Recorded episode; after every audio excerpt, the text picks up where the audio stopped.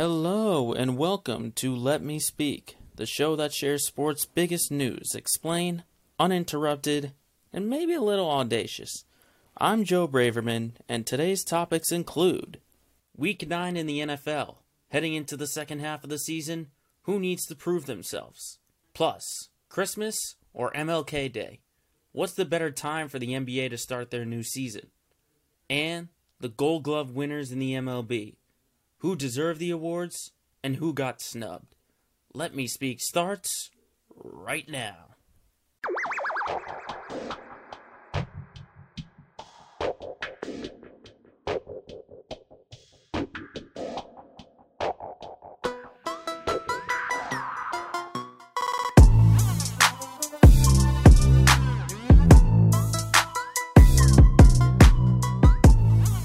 Let's get started as we look into Week 9 of the NFL. There are a lot of good games coming up, and we are just going to preview these games as if there are no COVID cases and there will be no changes to the schedule. Of course, we can never know. Seattle and Buffalo, one of the early games that I'm really looking forward to. You have to wonder where Buffalo is in terms of their mentality after beating the Patriots, but not only that, but they squeaked out a victory. I mean, if it wasn't for a Cam Newton fumble, Buffalo would have probably dropped that game to New England because they were in field goal range. You never know what could happen in overtime. Or they could have scored the touchdown and end up losing the game. So, again, it's going to be a prove-it game. You know, they did give up 21 points to a struggling New England team, but we're talking Seattle. Okay, we're talking the early Super Bowl favorites right now with who I think should be the MVP the rest of the way, Russell Wilson. He's going to lead the charge, but that connection with him and Metcalf, oh my goodness, that is incredible. What's funny about Seattle is for so many years, people were talking about the Legion of Boom and their defense with Chancellor and Sherman and Thomas and Malcolm Smith when he won the MVP in the Super Bowl. But this year, it's all about their offense. Their offense is really getting it done, and the Seahawks, I think right now the favorites out of the NFC, depending on what the second half can go. This game really is going to start the second half of the Seahawks. What can they do? Because that is a competitive NFC and an NFC West. I mean, they're basically half a game up on Tampa Bay and only a handful of games up on who's sitting in 8th place right now in the Chicago Bears. So really, Seattle can't take their foot off of the gas pedal. They have to keep going forward. And I think if Russell Wilson continues the play that he's doing, he is going to lead that Seahawks to the #1 seed and maybe to the Super Bowl again for the first time in 5 or 6 years. So that's going to be a lot of fun. Looking at the other 1 o'clock games, you've got Baltimore and Indianapolis. That one's going to be a little bit of a sneaky fun matchup, I think, because the Colts, they're one of those teams where they have yet to be taken seriously. I mean, they're 5-2, but it's really quiet right now. They're sitting in the 6th place spot right now, but you've got teams nipping on their heels for that other wild card spot. You've got the Browns, who, by the way, if you don't know, it will be 7 teams in the playoffs instead of 6. So you got the Browns in 7th.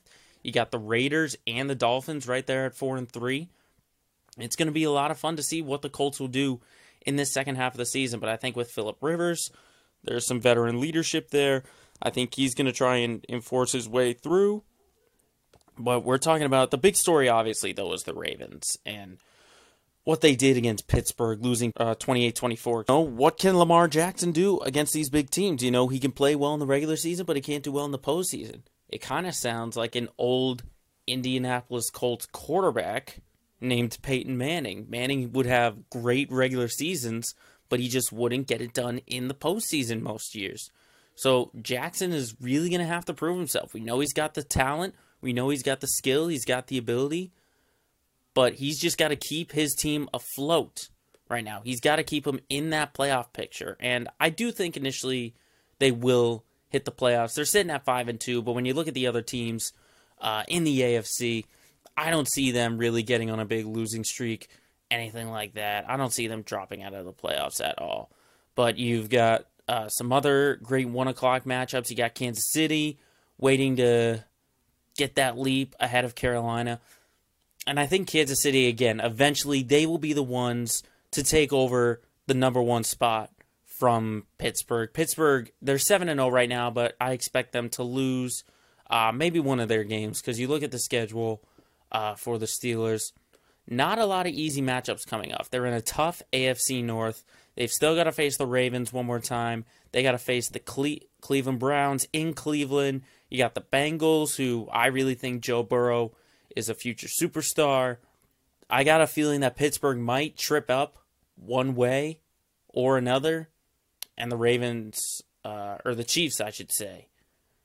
You look at the Steelers, and you got a feeling they are going to trip up somewhere in that schedule, and then the Chiefs are going to be right there to overtake them in that first spot. But looking at the later games for Week 9, I'm really paying attention to the Raiders. You know, what can Derek Carr do? He's got his best completion percentage of his career, and he's going into L.A. He's going to face Justin Herbert, a Charger team that might make a run. I highly doubt it, but they might make a run. The Raiders, again, it's a prove-it game. It is a real prove-it game to show that they are contenders because I honestly think heading into that last spot in the playoffs, it's going to be the Browns or the Raiders. It's going to be one of those two. Because you got, again, Cleveland, they don't have their playmaker in Odell Beckham Jr. Baker Mayfield, he's got a little bit of inconsistency. I do still think he is legit, though. I still think he is a legit quarterback to be taken seriously. But, of course, the Browns are on a bye. But, again, the Raiders, they have to stop with the inconsistency, and they got to pull out a few wins in a row. And then you got the other 425 game I'm looking out for, Miami and Arizona. I think that is going to be the game of the week. I know we've got the Sunday night game with the Saints and the Bucks, but, I mean, Tua versus Kyler, that's going to be really interesting. And I think... Again, the theme for Week 9 is all about prove it heading into the second half. You got to prove if you're legitimate or you're not. And I think Tua Tagovailoa, he had a great game against the Rams, but the Rams have shown a ton of inconsistencies. It was really their defense for the Dolphins and their special teams last week that propelled them to the victory. Tua had some good throws, but I think this Cardinals defense is a lot tougher than the Rams defense. I mean, you got Patrick Peterson and Budda Baker in the secondary. You got an incredible D-line for the Cardinals. It's going to be really entertaining to see what Tua can do. And we're not going to make judgments right away on Tua. If he has a bad game, he's going to have a terrible rest of the year. I just think, for me personally, Tua has to do more. He has to do more to really prove it to scouts that, you know, people who passed on him before he got selected with the sixth pick for the Dolphins to show what they missed on and that hip injury that he suffered at Alabama isn't ruining his career for anything like that. But I think Arizona, I do expect them to win this game. They are at home.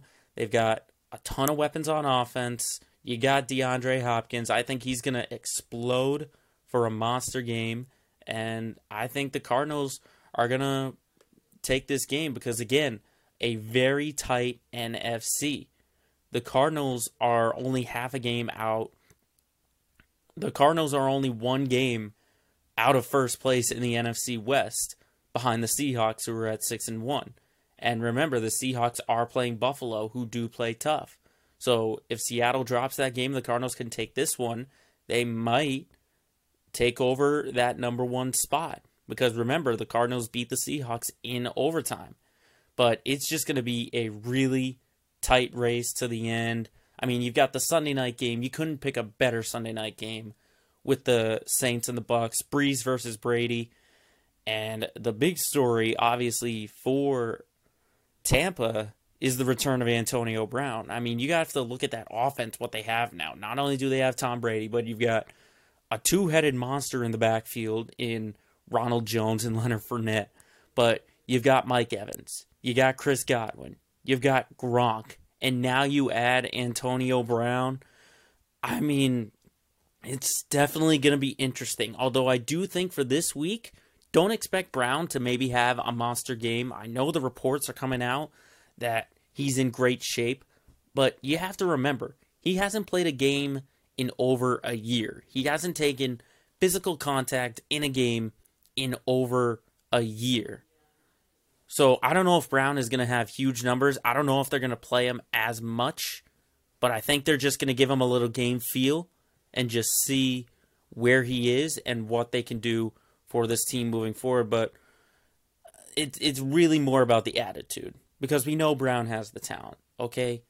But he has got to be the biggest diva in the NFL of all time. I'll put him up there with Terrell Owens and Chad Johnson. I'll put him up there with all of them. I think he exceeds all of them as the biggest diva. Remember, this was a guy who walked out on Pittsburgh because he didn't get the team MVP. Okay, that just shows the ego that he has. But you never know. Maybe this year and the suspension maybe humbled him up a little bit. We'll have to see come Sunday night. And of course, you kind of got a little snoozer of a Monday night game with the Pats and the Jets.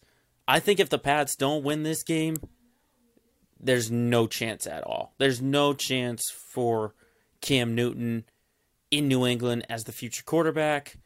And then for the Jets, obviously, you got the biggest laughingstock in the entire NFL. The Jets are the only winless team right now, and they're on their way to getting Trevor Lawrence with that number one pick. But we'll have to wait and see. Week 9, it's going to be a fun week, so stay tuned for all that.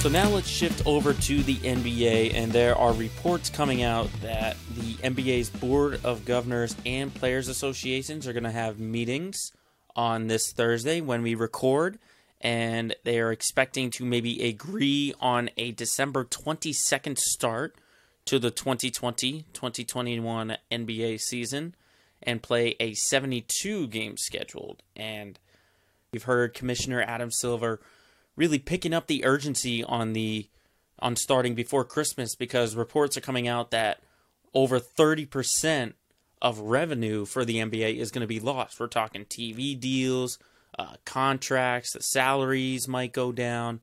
And I get it from a money standpoint, but you have to look at this from the player's side. That's the big thing right now, is the player's side, because you got to remember, the NBA season just came to an end in October. The NBA Finals just finished on Sunday, October 11th. And now you're telling teams who were deep in the playoffs to hey, 2 months later, you're going to start a whole new season. You got to remember, there are some old guys in the league who were in the playoffs this year. You've got LeBron, who's 35. You got Rajon Rondo, who's 34. You know, you've got Dwight Howard, who's 34. You got all these guys who just finished. They just finished the season, and now you're not giving them an adequate number of time rests. And I'm not going to say that, you know, it's the terms of rest and stuff like, oh, they need rest, they can't play in these games. But you got to remember, the NBA Finals finishes in June, and then training camp doesn't start until September. So that's 3 months. So you're basically telling the NBA, you're going to lose 1 month because we want the money. We want the money. And I get it from a business standpoint. You're going to lose a ton of money if you don't have games on the biggest day of the year in Christmas. And not having fans is going to be such a problem. You're going to lose a ton of money. But you have to look at this from a player's standpoint. They're tired. They're old. I mean, you have to look at the teams. Basically 24 or maybe 20 of the NBA teams are just going to be gassed. They might not be game ready. All right? Right now it's only been less than a month since the NBA started. It's only November 5th. And you're telling these guys, in 1 month, we're going to do the draft, free agency, and we're going to start the season. Like, you just can't do that. You can't do that to these players. You can't look at this from a business standpoint. It sounds crazy to start. And the reports are coming out that they will most likely start before Christmas. But they just have to accommodate the players. They have to accommodate some of these players. And I like what Andre Iguodala said on SportsCenter earlier this week. Remember, he is the Players Association first vice president. He just said he wants the players to be heard. He wants the league to listen to the players. And I think the NBA does that more than any other league. I think Commissioner Silver does a great job of listening to his players while at the same time balancing the business aspect of this.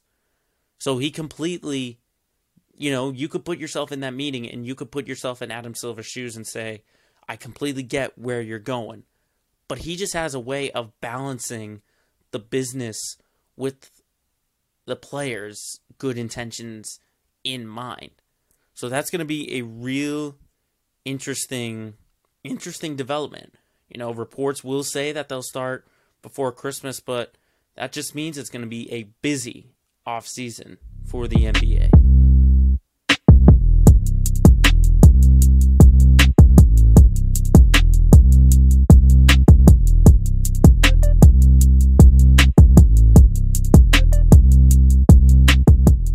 Now we're going to talk about the Gold Glove winners here for 2020 in the MLB, both in the AL and the NL. And there were a lot of surprises, a lot of, yeah, you kind of knew they were going to be there, but there were also a couple snubs. So let's just show you the list right here. You've got Roberto Perez from the Indians. You've got Evan White on the Mariners. You go down the list. I'm very sentimental of Alex Gordon with the Royals. He did announce that he will retire after the season, so good for him to go out on top, winning that Gold Glove in left field. And you've got Luis Robert right there. How about a rookie from the Chicago White Sox picking up a Gold Glove? And then, of course, Joey Gallo in the AL. And then you've got the NL as well. Tucker Barnhart for the Reds. You got Anthony Rizzo right there with the Cubs, along with Colton Wong and the Cardinals. How about Javi Baez picking up another one for the Cubs? He's one of only few teams that have two Gold Glove winners right there with the Mariners and the Rangers. You got Arenado there at third base. But then the big one, obviously, is Mookie Betts right there in right field with his new team, the Dodgers, the newest World Series champ, picking up his fifth straight Gold Glove. Now, you have to really remember who is not on this list. And one player that everyone talks about maybe getting snubbed year after year is Jackie Bradley Jr. from the Boston Red Sox, because people in the Red Sox organization and fans know that Bradley is a tremendous defensive center fielder, and what he's done for the Red Sox in this shortened year. I think the problem is he just doesn't show up with his bat. That's the thing, is you've got Mookie Betts, who's just a monster on offense. All of these guys are really good offensive players, but Bradley's numbers just don't show up. They're very low, and I think that's the problem that he has when he's snubbed with all these Gold Gloves, is he'll make incredible play after incredible play. But you have to remember, though, that you've got Arenado, who's an MVP candidate. Mookie Betts is a former MVP. Alex Gordon, a former World Series champion. All right, so Bradley just has to pick it up with his bat, and then maybe he will get the recognition for the Gold Glove. And another one also for a Gold Glove in the AL might be Kevin Kiermaier for the AL champion Tampa Bay Rays. All right, we've seen the incredible plays that he can make, and he isn't on this list. You got to remember that. What about Byron Buxton, maybe, from the Minnesota Twins? He's there, too. All right, he was tied for third among all players with 11 defensive runs saved. And you're telling me he didn't make this list? And a rookie? And Luis Robert made this list? Are you kidding me? It's a little crazy, I think. But everyone here in the Gold Glove had tremendous defensive years, and the question will become then the free agency.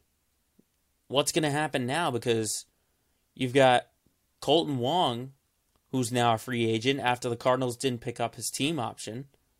So he's probably going to get a ton of money. as well after winning that Gold Glove there at second base for the Cardinals. He's probably going to look for some money elsewhere. So I don't know if the Cardinals would want to do that, if they want to let go of Colton Wong like that after he just won this Gold Glove out there in second base. And you got Javi Baez as well. You got Cesar Hernandez from the Indians over at second base. Remember, everyone gets a bonus.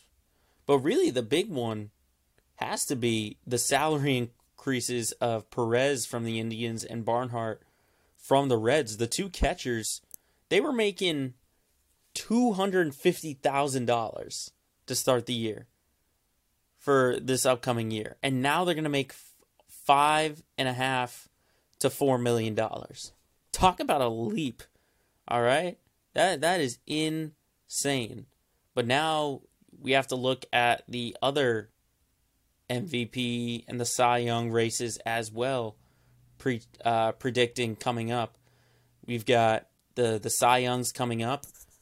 So the three finalists in the NL Cy Young are Jacob DeGrom for the Mets, who's going for his third straight, Trevor Bauer, and Yu Darvish. So I think that's going to be really interesting right there, because if Trevor Bauer can win the Cy Young and he heads into free agency, he is probably going to get a ton of money from whoever offers it. Maybe the Red Sox or the Reds, who might want to re-sign him. But if Trevor Bauer can win, that would be good for him specifically. And then you've got Jacob DeGrom. I mean, he's got to be up there with the all-time Mets in terms of pitching. If he wins, he'll join Randy Johnson and Greg Maddux as the only pitchers to win three straight. But you've got Trevor Bauer, who's got a tremendous, and I know it was a shortened season, but a 1.73 ERA in his 11 starts. That is a great number to have. And how about Yu Darvish, though? There was a lot of hype when he signed with Texas a while back, and people just thought he was a dud. He wasn't going to do anything, and look at him. Now he's a finalist for the Cy Young. All right, so these are three deserving Cy Young candidates. But then you've also got the MVP race as well, with three, I would call them a few surprises. Obviously, Mookie Betts, not much of a surprise there after the season he had. Freddie Freeman, though, from the Braves, I think this is the first time he's been a finalist for MVP. And then you've got Manny Machado from the Padres. I honestly do think it's going to be Mookie Betts. I think he's going to win the MVP. I mean, he did help the Dodgers break that streak of the World Series, but just looking at the numbers that he had, I think he's probably going to run away with this one. I think he'll get his second MVP after he got his first one with the Red Sox. And then turning to the AL, you've got the Cy Young finalists in Shane Bieber, Kenta Maeda, and Hyunjin Ryu. And I think it's going to be Bieber. I think Shane Bieber is going to take this one for the Cy Young. And he just had a tremendous year for the Indians. Kind of got a little bit overlooked. But I think Shane Bieber, the ace right there, he led the MLB in wins. And in a shortened season, if you can have that many wins, I think you have to come up with that one. I mean, he went 8-1, and he had 122 strikeouts in just over 77 innings pitched. Okay? He led the majors in wins, ERA, and strikeouts. Okay? He should win it. If he doesn't win it, that would be very surprising. But then you've got the AL MVP, or you've got Jose Abreu, Jose Ramirez, and DJ LeMahieu. I mean, talk about a really different MVP race. You've got Abreu, who's, it's his first time as a finalist over at first base. And then you've got Jose Ramirez and DJ LeMahieu. These are all infielders, okay? Normally you're looking at like a right fielder or a left fielder, but how about all three finalists coming from the infield? And I do think that DJ LeMahieu, not only is he going to win the AL MVP, but he's going to get a big-time contract. Because remember, he really finished on a discount, basically. He signed for the Yankees on a discount. And he's had two tremendous years for New York. And I would be very surprised if he maybe went back to New York on a lesser salary. Or will the Yankees pay him what he's looking for? We'll have to wait and find out. But he hit .364, which was a league best. He'll hit the free agent market. It's going to be very interesting. And then the last bit of awards are the Manager of the Year awards. You've got Kevin Cash, Charlie Montoyo, and Rick Renteria. And, man, this is a tough one for me personally, because you got Kevin Cash, really I think he's the favorite right now, because Tampa Bay, they really came out of nowhere, basically, and made it all the way to the World Series. No one expected that. But then again, you've got Montoyo from the Blue Jays, who, again, the Blue Jays and the White Sox really weren't expected to do anything, and they both made the playoffs. Although, I just think Kevin Cash is going to win. It's going to be Cash, and I think Rick Renteria, after leading the White Sox to the playoffs, he'll finish second, and Montoyo will finish third. But then when you get to the NL, you got Don Mattingly from the Marlins, Chase Tingler from the Padres, and David Ross from the Cubs. And again, I think if you're breaking the drought, if you're breaking a playoff skid, you have to give it to Mattingly and the Marlins. Because you got to remember, Miami lost 105 games this year. They had to basically go on a pause for about a week after the multiple COVID cases that came out when the season started. And they still made the playoffs. I mean, I couldn't even name one player on that team. And they made the playoffs. So that will be a really fun race all around the league. You've also got the Rookie of the Year awards, which, honestly, it's kind of hard to say just because it's been a shortened season. But, hey, keep an eye out. These All-Stars, these award winners, they could be in line for a big payday. I'm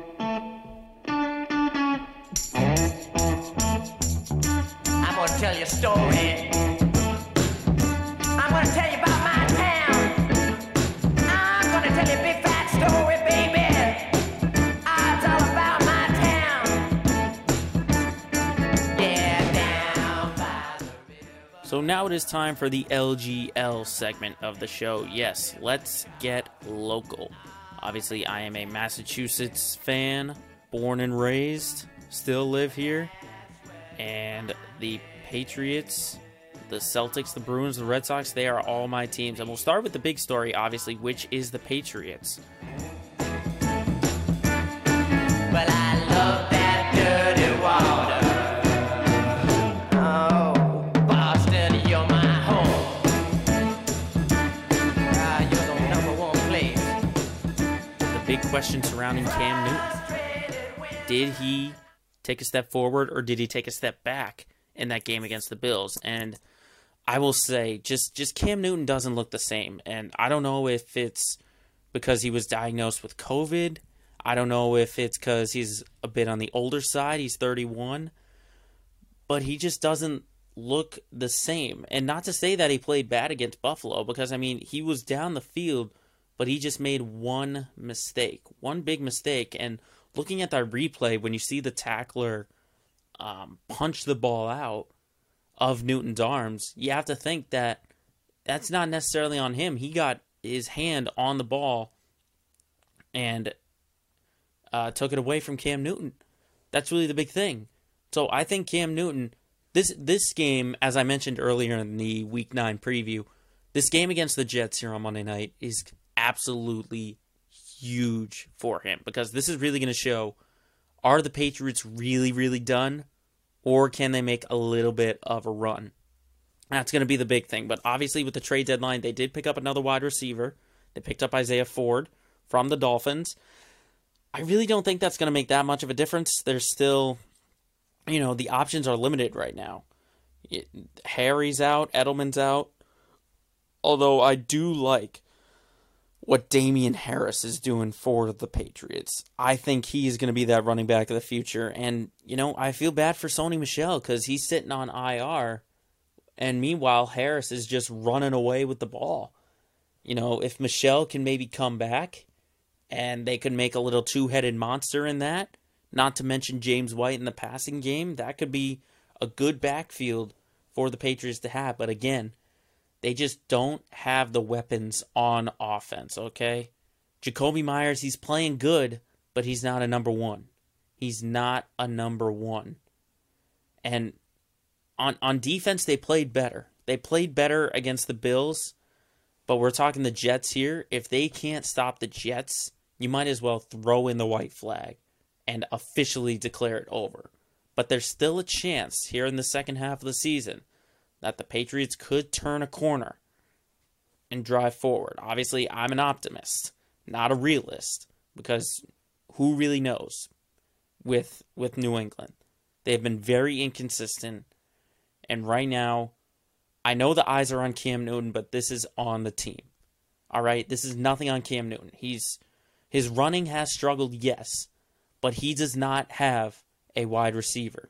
He doesn't have viable options as a number one. All right?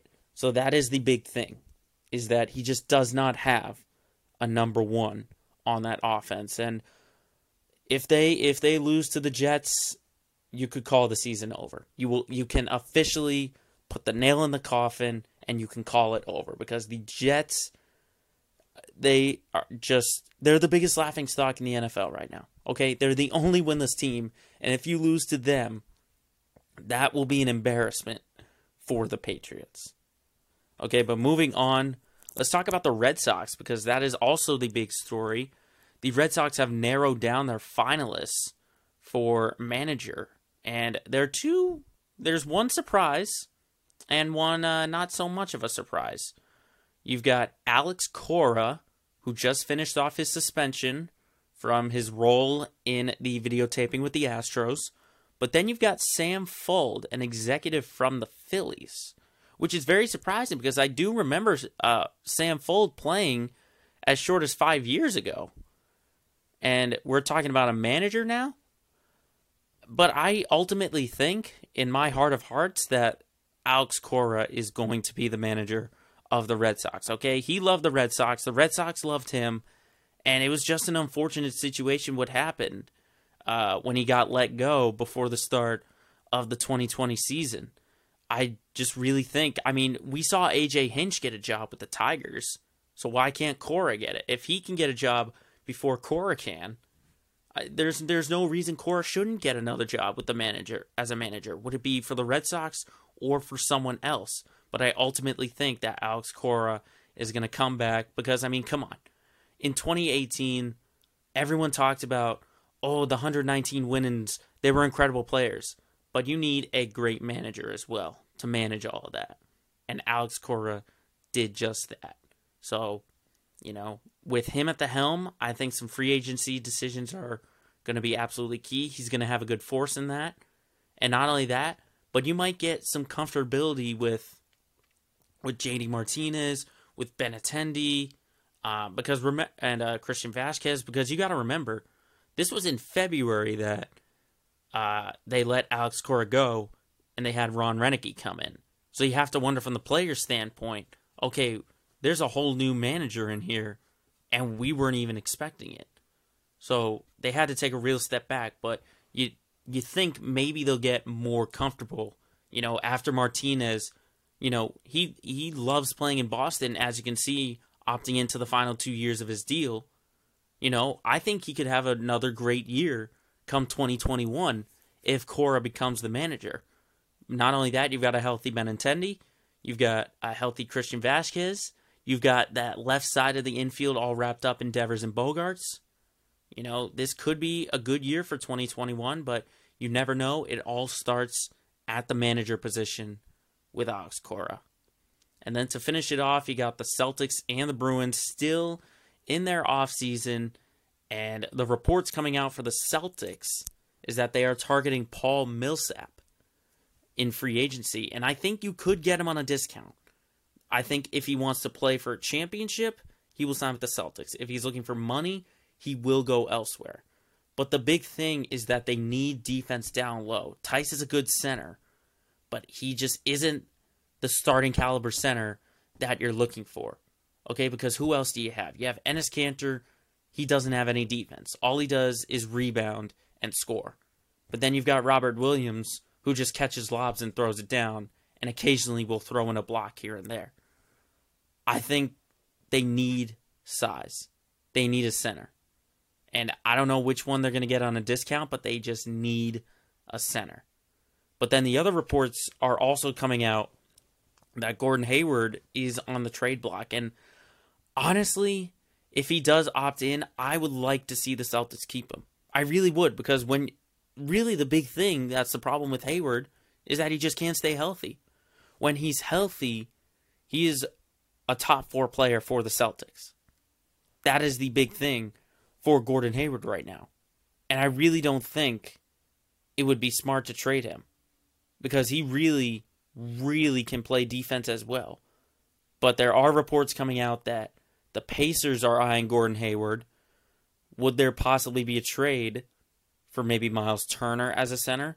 That would be the only trade that I would see work out, is that if they can get Miles Turner out of this, if they can get him out of this, then you could go forward with it. But honestly, I want to see Gordon Hayward stay with the Celtics. He's someone in the locker room that you want to have, definitely. But then there are also other reports about the Celtics. Who are they going to target possibly in the NBA draft? There are rumors about RJ Hampton possibly, because remember, they've got that 14th pick that they got in the trade with Sacramento. RJ Hampton, I think he could be a big threat. But I think the big thing is going to be he's probably going to be taken early.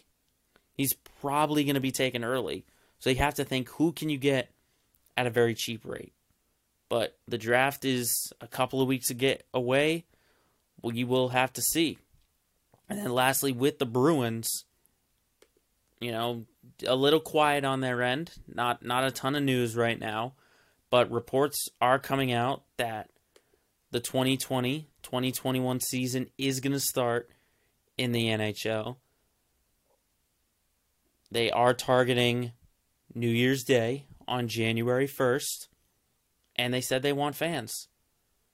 If they have no, and there are some reports that said no fans, no season, which is very surprising, because hockey is a game that's really determined on fans. But again, I'll say it with the Bruins, just like I've been saying for a long time. No Pasternak, no Marchand to start the season. It's going to be a struggle early on.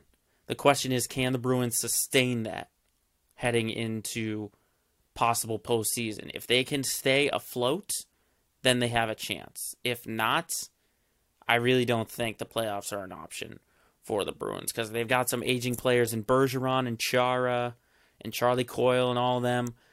I just don't think that would be enough to take it down the reigning Stanley Cup champion in Tampa Bay. You got the Leafs. You got your rivals, the Canadiens, the Hurricanes.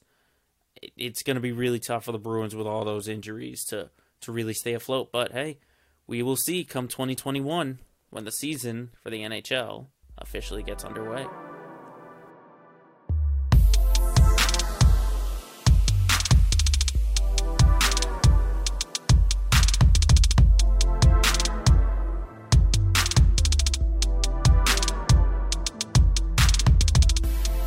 And now, finally, it is time for our head scratcher LOL moment of the week. And this week's moment is going to go to Ryan Fitzpatrick. Now, I don't know if you saw photos or videos from the Dolphins' latest practice down in Miami, but Fitzpatrick was shown in really, and I mean really short shorts. And he had trimmed his beard. Now, the reports are coming out for Fitzpatrick that he had the short shorts, and which are called booty shorts, apparently. I won't say that.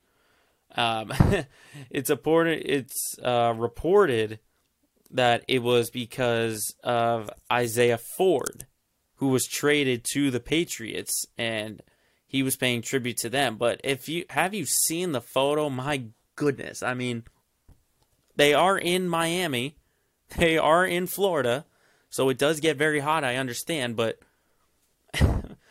Ryan Fitzpatrick, man, he's going to be looking back. And I'm not going to say he's going to be Hall of Fame because he started for so many teams. But he's probably going to be one of the most remembered, easily remembered players in the entire NFL. I mean, you see the beard that he grows that thing like it's insane. And then he's got the shorts that are going all the way to up to his thighs. It's like he's playing the NBA in the 70s. That's just insane for Fitzpatrick. And hey, I guess you got to get attention when you're the backup. You know, you got benched for no reason. You got to make headlines some way, somehow, and that's how he did it. So, Ryan Fitzpatrick, congratulations. You got the head scratcher LOL moment of the week.